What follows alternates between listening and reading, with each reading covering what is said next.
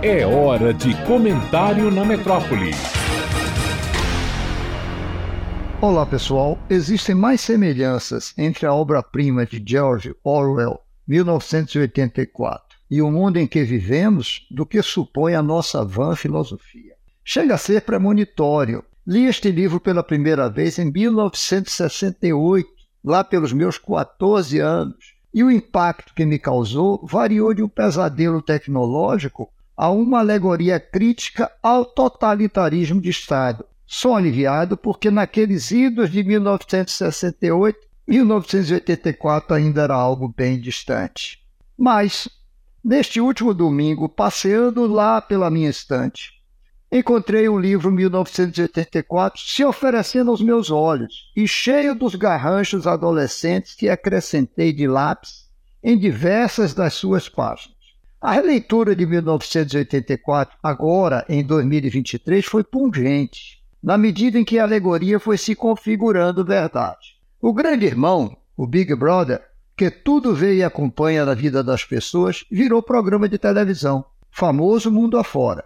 Muito além disso, Orwell imaginou o panoptismo como um conceito de um projeto arquitetônico que tem como objetivo vigiar a todos os prisioneiros, e que Foucault caracterizou como poder na forma de vigilância individual e contínua, tal como hoje acontece com todos nós dentro do panoptismo digital em que vivemos.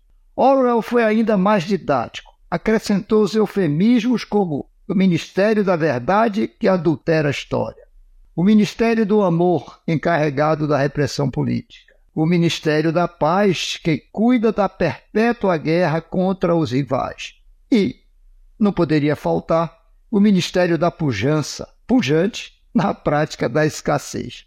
Com o advento da internet, a tecnologia do grande irmão saiu da ficção, entrou em nossas casas e agora, com a inteligência artificial, começa a entrar em nossas almas. E em defesa do politicamente correto, estão parecidinhos com o Ministério da Verdade em ação.